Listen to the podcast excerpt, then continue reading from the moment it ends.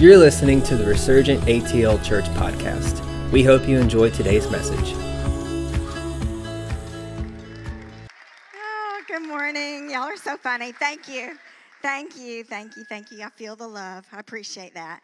It's so funny that, yes, I'm a guest speaker this morning. So, um, well, it feels like everybody was getting words during worship, weren't they? So, this is for somebody. It's a familiar verse. Jeremiah 29 11. For I know the plans I have for you, declares the Lord plans to prosper you and not harm you, plans to give you a hope and a future, right? How many of you have a lot of hope for your future? Yeah, and how many of you could use a little hope for your future, right? Especially in some trying times right now. But hey, God is still on the throne. Well, I am um, laughing at myself because look at my notes. so, you know, I'm someone who loves technology. I mean, loves technology. And um, Chris, you know, not to down you, but isn't as good at it as me. We'll say it that way.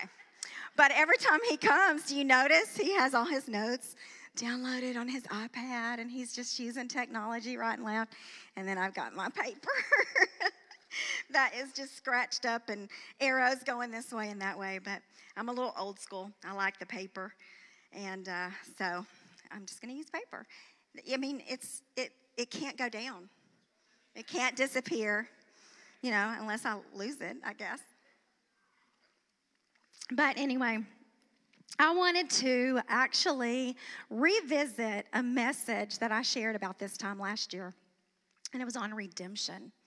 And I don't know, maybe some of you were here last year when I shared that message, but you know, God had just been taking me through this season where He was teaching me about redemption.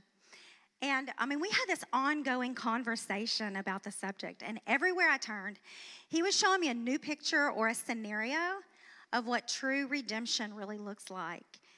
And, you know, He's reminding me you know, that incredible, that golden thread throughout the entire Word of God is that thread of redemption.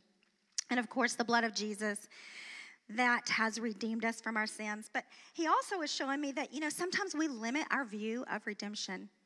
And we limit, like, our idea of what or who we think can actually be redeemed. And, um, you know, the redemptive nature of God is that there's no person too far gone, too offense, too grave, no deed that's too evil that would disqualify you from the gift of redemption. That good news. And, you know, He can take your broken life and He can bless it in such a way that the people around you will look at you and say, wow, I want to know God. I mean, I want to live that kind of testimony. And, um, you know, He also showed me that if I have an answer that isn't redemptive, then I don't have His answer. And also, if I have a scripture that I'm using that doesn't re- bring a redemption to a problem or to a situation or to a person, I'm using it wrong. And, um, you know, he just, again, he was just reminding me of the history of the Word of God and how every story, Old Testament, New Testament alike, have a story of redemption. And one of my favorites is the story of Mephibosheth.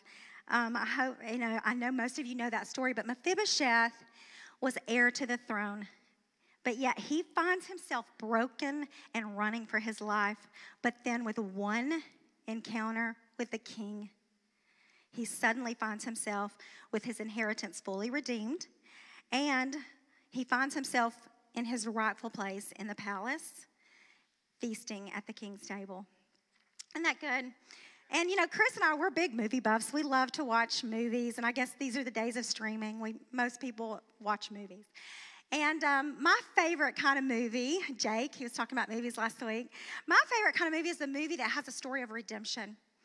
And a non negotiable for me to categorize a movie like top 10 favorite or whatever, it has to be where the story has been taken into a complete and full circle. And that's my favorite thing about the story of redemption that God has written is that he doesn't just redeem it all, but that he always takes it all the way around into a and brings it back in a complete circle. And here's some scenarios or some of my favorite for instances of God taking things back around full circle. You know, everything that Adam lost in the garden through disobedience, Jesus regained and restored through perfect obedience, right? And my favorite, favorite thing is that he redeemed everything. He redeemed it all from garden to garden. And if you've ever heard me share before, you know that I, I've, I've said this before because it's just such an exciting way to look at how God redeems it all. But he redeemed it all from garden to garden. And you know, sin happened in a garden when Eve did not resist temptation. But Jesus made a decision to conquer sin in a garden when he did what? When he resisted temptation. You know, he said, Not my will, but yours be done in the Garden of Gethsemane. And also, the, certain, the serpent came first to a woman in a garden. And Jesus, after he rose from the dead and he had the keys of hell in his hand, he came first to a woman, Mary Magdalene, in the garden. And you know, I believe that God gave Eve to Adam so that he would never have to be alone. And it was so that she could take him to the tree of life, but she fell short. But, but God. but Jesus, when he appeared to Mary Magdalene, he commissioned her. He said, Go, go tell. Go tell the disciples that I've risen from the dead. And in that moment, he redeemed woman's voice. He redeemed her ability to take others to the tree of life. And you know, he redeemed woman from the stigma that had been placed on her. He redeemed, you know, he removed that shame that had been placed on her at that original sin. And he restored womankind to her rightful place of co dominion and honor alongside man. Because God redeems it all.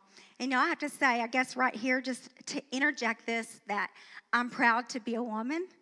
And I am so grateful for the women, women who have gone before me and paved a way or paid a sacrifice to protect my rights as a woman. And this attack right now on gender is just a lie from the enemy to try to steal our identity as sons and daughters of Jesus Christ. And he will not win. All right, side note. All right, I want to read Ephesians to you. Um, this is chapter one. I'm going to start with verse 3, and I had Ryder put it up on the screen because this is a Passion Translation, and not everybody has the Passion Translation. So it says, Every spiritual blessing in the heavenly realm has already been lavished upon us as a love gift from our wonderful Heavenly Father. The Father, our Lord Jesus, all because He sees us wrapped into Christ. This is why we celebrate him with all our hearts. And he chose us to be his very own, joining us to himself even before he laid the foundations of the universe. Because of his great love, he ordained us so that we would be seen as holy in his eyes with an unstained innocence. For it was always in his perfect plan to adopt us as his delightful children through our union with Jesus, the anointed one so that his tremendous love that cascades over us would glorify his grace for the same love he has for us, beloved one, Jesus, or for his beloved one, Jesus, he has for us. And this unfolding plan brings him great pleasure.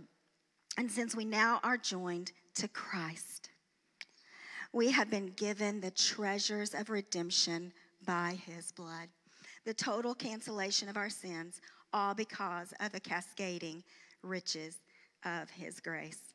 Isn't that a beautiful translation? I love that too.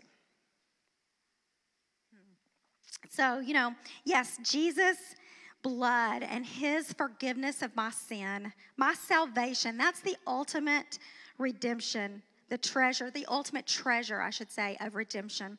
But I felt like God was showing me, you know, that there are also treasures to be found within redemption.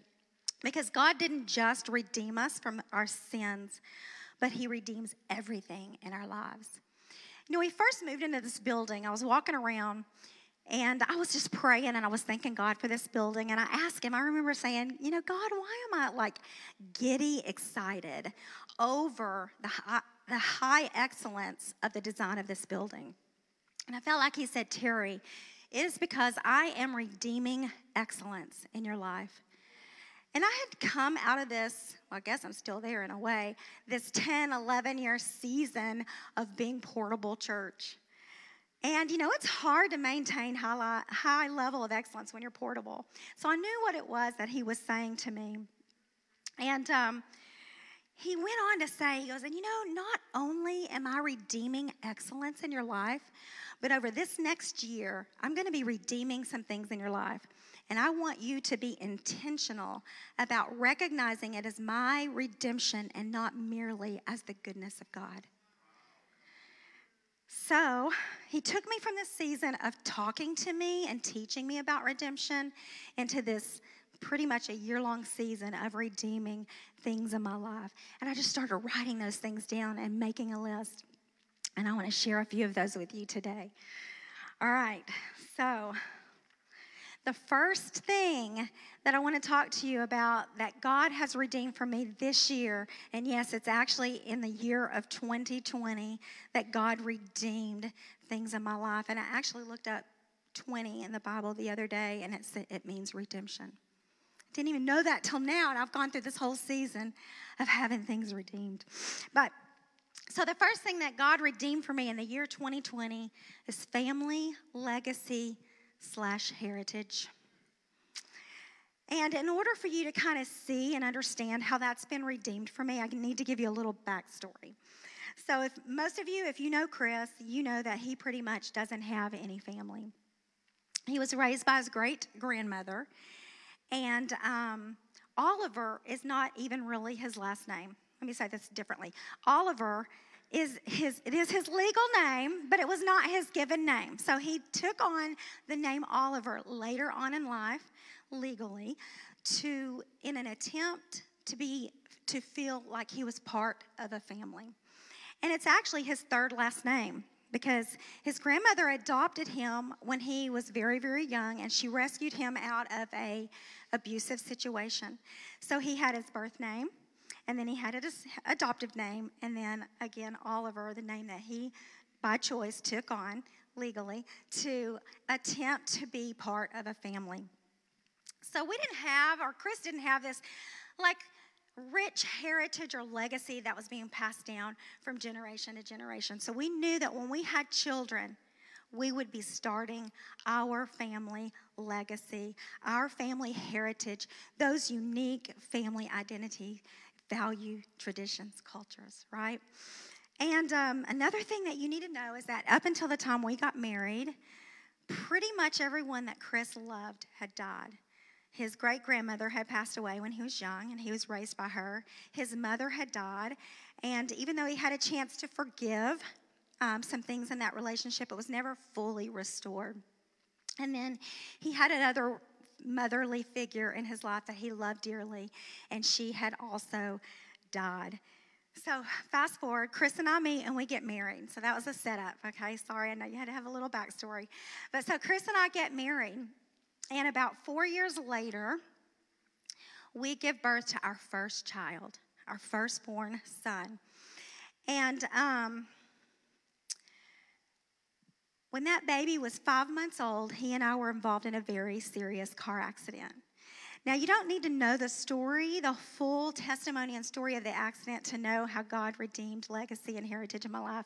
But I'm still going to tell it because it's such a big piece of my testimony. And I don't get to tell my testimony very often, right? So I'm going to tell y'all a little bit of that story. But when my first son and I were in a, uh, when he was five months old, we were in a serious car accident. We were in the back seat of a vehicle traveling. My mother was driving, and my sister was in the front passenger seat. And we had the uh, cruise control set, and we blew a front right tire. And the wheel, the rim of the wheel dug into the pavement, causing the tail of the vehicle to flip over the nose of the vehicle at least four times. When that happened, my baby and I were both ejected out of the vehicle onto the highway. Now, um, it was dark, it was late at night. Um, because we were traveling and. Um, there weren't many cars on the road, if you can believe that. It was 20, but I guess because it was kind of considered the middle of the night back then, there just weren't a lot of cars on the road. It was really quiet. And I remember coming to, and I was kind of like on the side of the road on my stomach, and I remember listening at how quiet it was. And I leaned my ear because I wanted to hear my baby cry, because I knew if he cried, he was alive. And I lay there and I knew it was bad. I had broken my collarbone, my ribs, I had punctured a lung, I had broken my back, and I had shattered my leg. And as I lay there, you know, really pretty much in shock and just listening intently for that cry, this bright light appeared to me, and just this peaceful voice spoke to me, and it said, It's okay, your baby's dead, but he doesn't hurt like you do. And you know, for a split second, it sounded good. And I even remember taking a deep breath to make that sigh relief of, oh, that's good. But suddenly I realized that that was not the voice of my Father. That I know that I, I serve a good God. And he, he would not think it was good for my baby to die. And so, you know, my lungs are filling up with fluid and I had this sensation of drowning. But, uh, you know, just something, that spirit man just began to well up on the inside of me, and it took over. And I took a deep breath and I just spoke out in an audible voice. And I said, No, Cody will live and not die and proclaim the wondrous works of the Lord. And the moment that I said that, that light just disappeared. And I was overwhelmed by this supernatural peace. You've heard about it. It's that peace that passes all understanding. And I knew that I knew that I knew that He would live. And I still believe to this day that if I had listened to the lie of the enemy, and if I had lined my words up with his words, I would have been giving him permission to steal from me. And to just kind of back up, because I forgot to say, I believe that God revealed to me that that was the enemy disguising himself as an angel of light to try to steal from me. So while I won that immediate battle, it was Chris who lived in the hospital for weeks and continued to fight for our lives. I think we were in the ICU for a month. Um, Cody wasn't expected to live for the first 48 hours. Then, when he began to recover, he had to have a CAT scan every month for the first year of his life. And then they could not explain why this compression fracture of several vertebrae did not cause me to be paralyzed. But I went home eventually, laid flat on my back for I think like six months. I wore a back cast. Um, I wore an external fixator on my leg, I think for like nine months. And um, after that was removed, it was three months later. It still wasn't healing correctly. They went back in, re broke that leg, took bone out of my hip, and transplanted it into my tib fib. But I said all that to say basically that um, the recovery of this event was like a two, two and a half year all life consuming, right? So when I was finally healthy enough and my body could endure it, we wanted to have another baby because we, we knew that it was important to Chris that Cody not be raised alone. And because Chris had just grown up alone with no siblings and no family. And we also knew that if anything ever happened to us, we wanted him to at least have a sibling. So we um, eventually we got pregnant with our second son, and it was a few months in that I tore my uterus, and I began to have a mis begin what looked like I was having a miscarriage.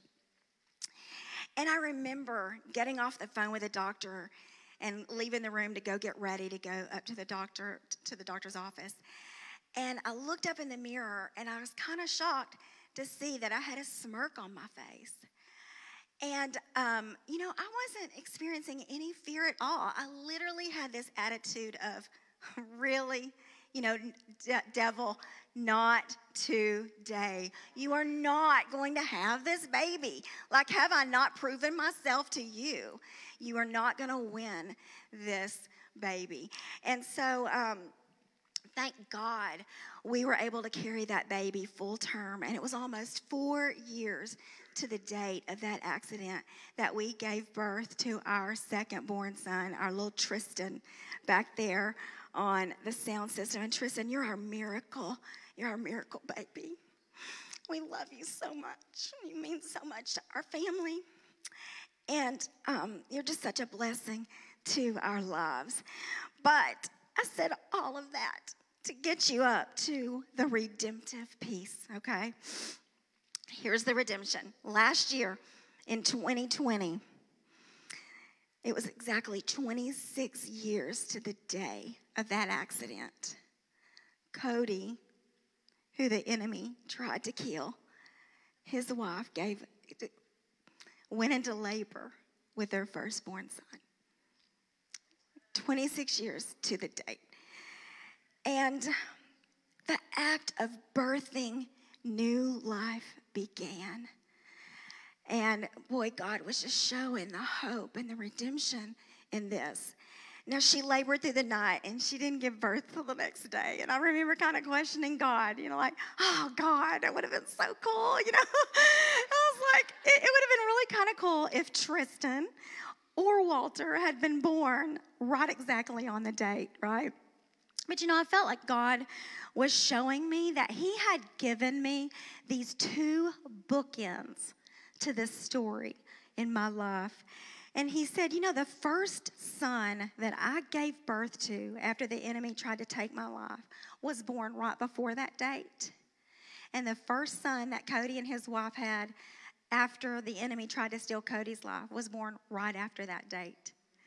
And he showed me that, you know, that heavy black line that was on the timeline of my life, that line that for years I measured everything against. Do you know what I'm talking about? Where every conversation began with, well, before the accident, right? Or every conversation started with, after the accident, right? How many of you have that black line on the timeline of your life that you measure everything against, right? Well, before the divorce, right? Or after we lost the house, right? Or after dad died. And he was showing me that that black line was now faded and it was overshadowed and it was surrounded by birthdays and celebrations of life that were actually the beginning of our family legacy and heritage that we hope will be carried on for generation after generation after generation. Tristan Cole, mighty warrior full of peace. And Walter Isaac, ruler of the army who will rejoice because God redeems it all. That good? He redeemed that for me in the year 2020. I have a list. I have a list. I'm going to share y'all one more, and I'm going to make this one a little shorter. In year 2020, God redeemed my life dream. That's big, right? Because we all have dreams like, oh, I dream to have a house one day, or I dream to have kids or grandkids, but we also have that life dream. You know what I'm talking about? Because it's the thing that gives you purpose. It's the thing that gets you up out of bed in the morning. It's the thing that when you experience disappointment, it causes you to pick yourself up and dust yourself off because it's your driving force. And I had this life dream that I pursued most of my life. And it actually did not have anything to do with starting a church, starting Resurgent ATL. Now, it did have to do with ministry. It had to do with running with a group of people. It had to do with pursuing just this, um, making a particular impact that we believed that God had shown us that we would be able to make. And you know, in that pursuit, all of us do it. We make sacrifices to try to see that dream fulfilled. And we experience hope and disappointment and hope and disappointment, right? But we were always able to keep our hopes up until one day when it looked like all of the puzzle pieces were about to come together and we were going to be in the fulfillment of that life dream, we experienced one of the greatest disappointments that we'd encountered. And Chris tells the story about being so disappointed he had to get away. He just needed to get away, be alone with God, and he went out of town. He says he was sitting at the base of the mountain and he was just shouting up to God and saying, How in the world am I in this place? How is it? I feel like I've been obedient. I feel like I've done everything you've told me to do. I believe that I have helped other people pursue their dreams.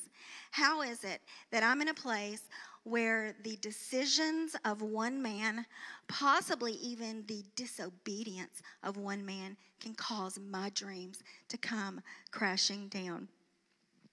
And we couldn't understand why this particular disappointment was affecting us more than the other disappointments we'd experienced in our life until we realized that we were physically grieving a dream.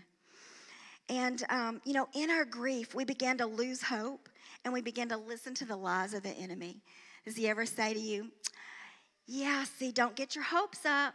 You're just setting yourself up for disappointment, right? Or sometimes he tells us it's never going to happen for me.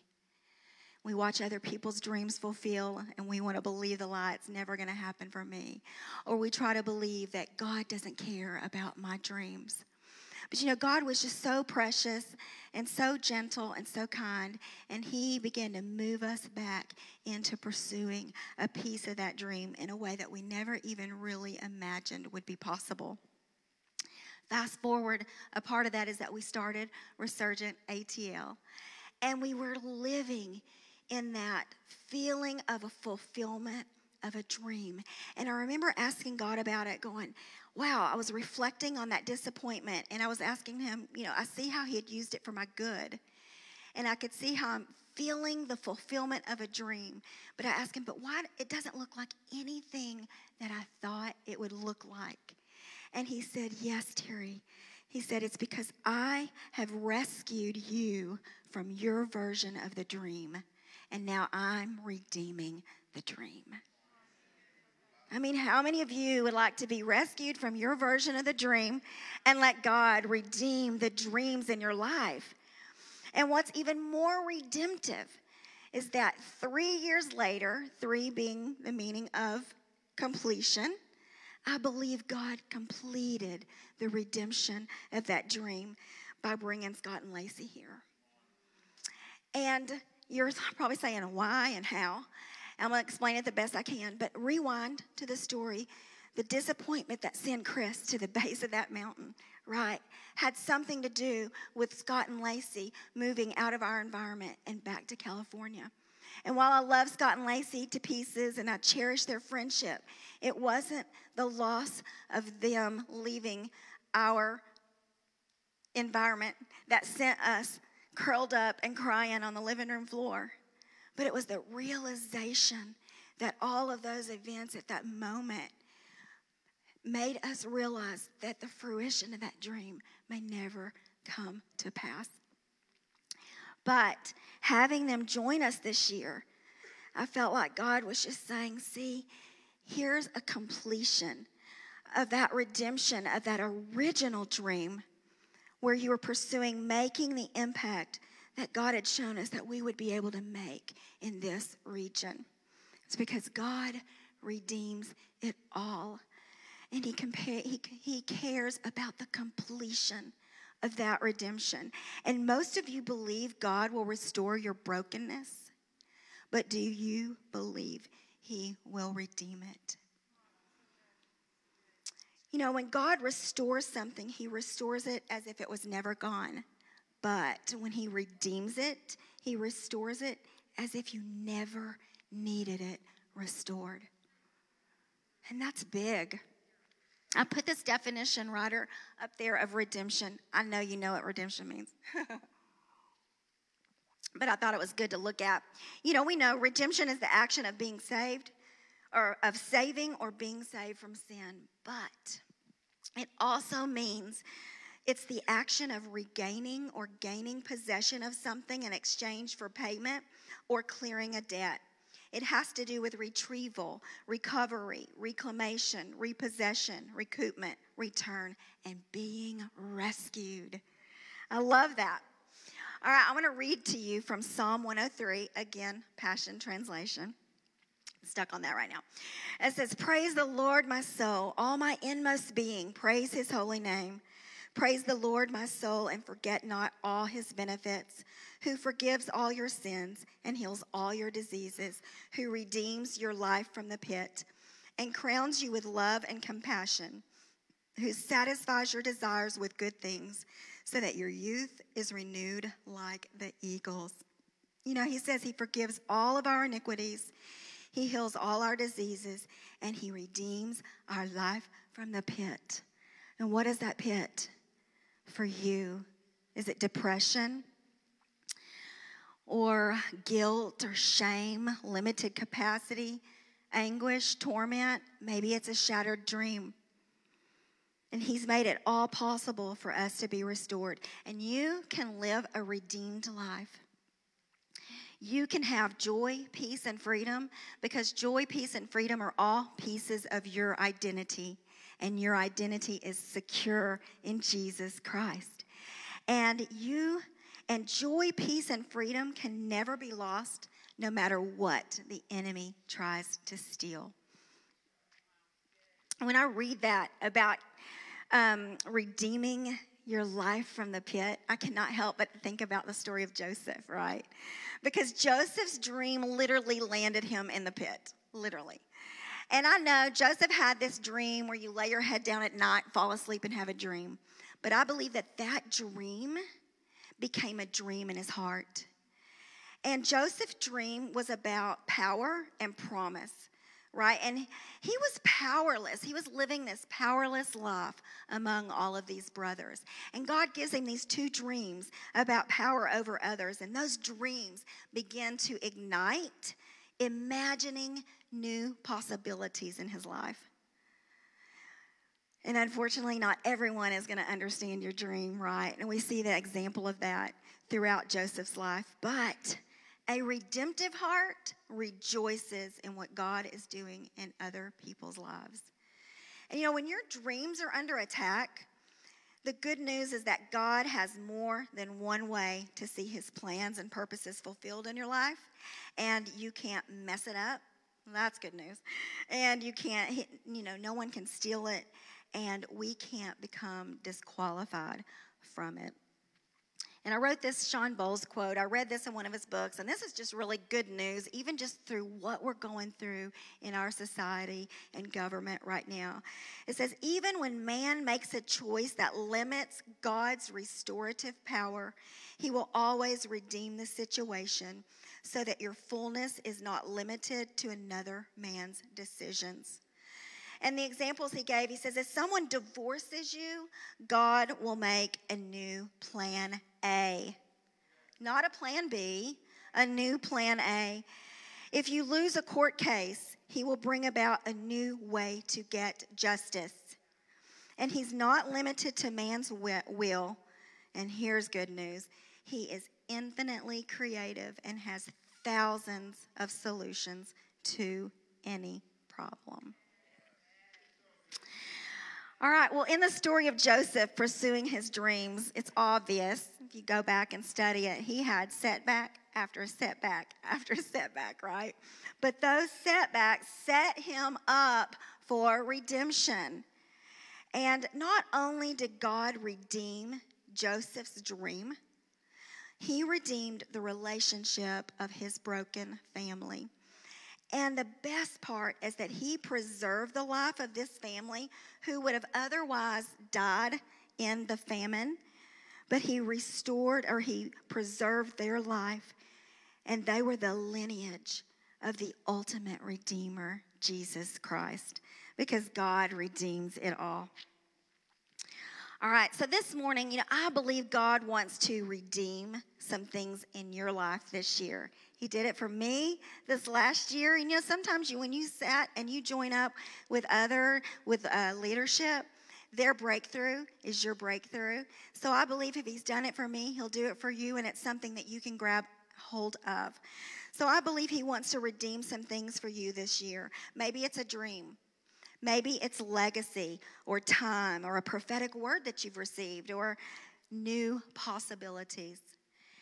And so I'm going to kind of close with this list of things that I believe set me up to have some things redeemed in my life. All right, ready? we'll go kind of quickly. But the first thing is forgiveness. See, when we hold on to unforgiveness, we just cause ourselves to be stuck. We're not moving anywhere. We're not getting any further because what are we doing? We are lying down and we are wallowing in our self pity, in our victim mentality. And we have got to let people off the hook and get from Jesus what we can only get from Jesus. And we set ourselves up for disappointment when we look for other people or relationships to fulfill us instead of Jesus. All right, so number two, let, let go of disappointment. All right, so when we hold on to disappointment or unforgiveness, do you know what we do? We tend to attract other people to us who are holding on to disappointment and unforgiveness. And we start gathering around us people who justify our pain, who justify our offense, right? And what I say, then we start forming what I call a wound licking club. Where we're just sitting around, licking our wounds, saying, Woe is me, and talking bad about everybody that's ever done me wrong. Bill Johnson made this statement once. He said, Handling disappointment well will position me to handle dreams fulfilled well. So we've got to let go of disappointment. It's a good one. All right, number three, let disappointment be our greatest teacher. We've all encountered disappointments. And, um, you know, God was just showing me through this, uh, this that it's one of our desires here at Resurgent. It's even part of our mission, mission statement that we see other people's dreams fulfilled. And it's because we learned from the disappointment of being in an environment that sucked the life out of our dreams. Right? So let disappointment be your greatest teacher. Number four, ask for it. This is a fun one because when I stood before you last January and I gave you this list actually, and I said, I have something I want redeemed in my life, but I haven't asked for it because it was too big and I didn't think God could do it. Just being honest. And that thing was a year of my retirement. You know, my retirement's coming up. I'm a school teacher. And I lost a year of my retirement because uh, so I've had to put in 31 years instead of 30. And it's because I taught at a Christian school and then the accident and all that affected a year of my life. All right, so and the Christian store doesn't count because you're not paying into the system. So long story. But anyway, point is I lost a year. So last year when I gave this, I was like, okay, if I'm going to tell the people to ask for it, then I guess I better do it. So I asked him, I said, okay, God, show me what you got, you know redeem it. How can you redeem this year of my life? It doesn't look possible because the government just doesn't redeem years. you know, so whatever. And guess what he did? He just shut the whole country down. and I had like five or six months of staying home, getting paid to do absolutely nothing. Okay, now of course I know that God didn't shut down the country to redeem my year, but He did use it for my good. And He did use it to talk to me and say, I can redeem it all. You know, He's like, don't dare me. right? He can de- redeem it all. So ask for it. If you think it's too big, ask for it anyway. See what He can do. All right, number five, let God rescue you from your version. I mean, that's just surrender. And I don't know if you're like me, it's hard to admit because it's embarrassing, but I like to take it away from God. And I like to tell him how to do it because I think my way is way faster and way better. And I'm like, gosh, if you just do this, it would have already happened by now, right? It's true. Okay, so let him. All right, and um, number six, Be intentional about identifying when something has been redeemed. Here's what I mean. When Walter was born, yes, it was the goodness of God. It was beautiful. But it was important that I recognize that that was that was that his birth wasn't just God's goodness, but it was the redemption of the legacy and heritage in our life. And when I recognize that, it helps me know he can do it again. And it builds my faith. It gives me hope. It uh, becomes my testimony and it helps me overcome. And the final one is dare to dream again, right? I mean, get your hopes up. Don't lose faith because God redeems it all. All right, over this next season, I want you to be on the lookout for God to redeem things in your life time, relationship, purposes, whatever it is, but get your hopes up. All right, we're going to end today with making some declarations because what did you say about declarations a while ago? declarations pave the way to your destiny. You said it? What happened? Oh. okay, yeah, it was a good word, right? All right, so what I want you to do, I want you to stand up. You're going to stretch your legs. I want you to declare this like you mean it. And we're going to read, I think it's three declarations. So if you need restoration or redemption in relationships. I want you to say this extra loud, but everybody else is going to say it loud. Are you ready? Here we go. I declare that there are no relationship that can't be restored or redeemed. God can either restore it or if it's not a healthy relationship, redeem it and give me the perfect replacement as if it was his original plan A. All right, if you need resources or finances redeemed in your life, say this one extra loud. Ready? I declare that my resources and finances will be restored and rebuilt. Any warfare, bad choices I or others have made against me, market trends or broken investments, any damage I have had inflicted upon me will be restored in my lifetime. Not only for me, but also will multiply to my children and their children. Amen time. If you need time redeemed in your life, are you ready? I declare that my time is being redeemed and restored.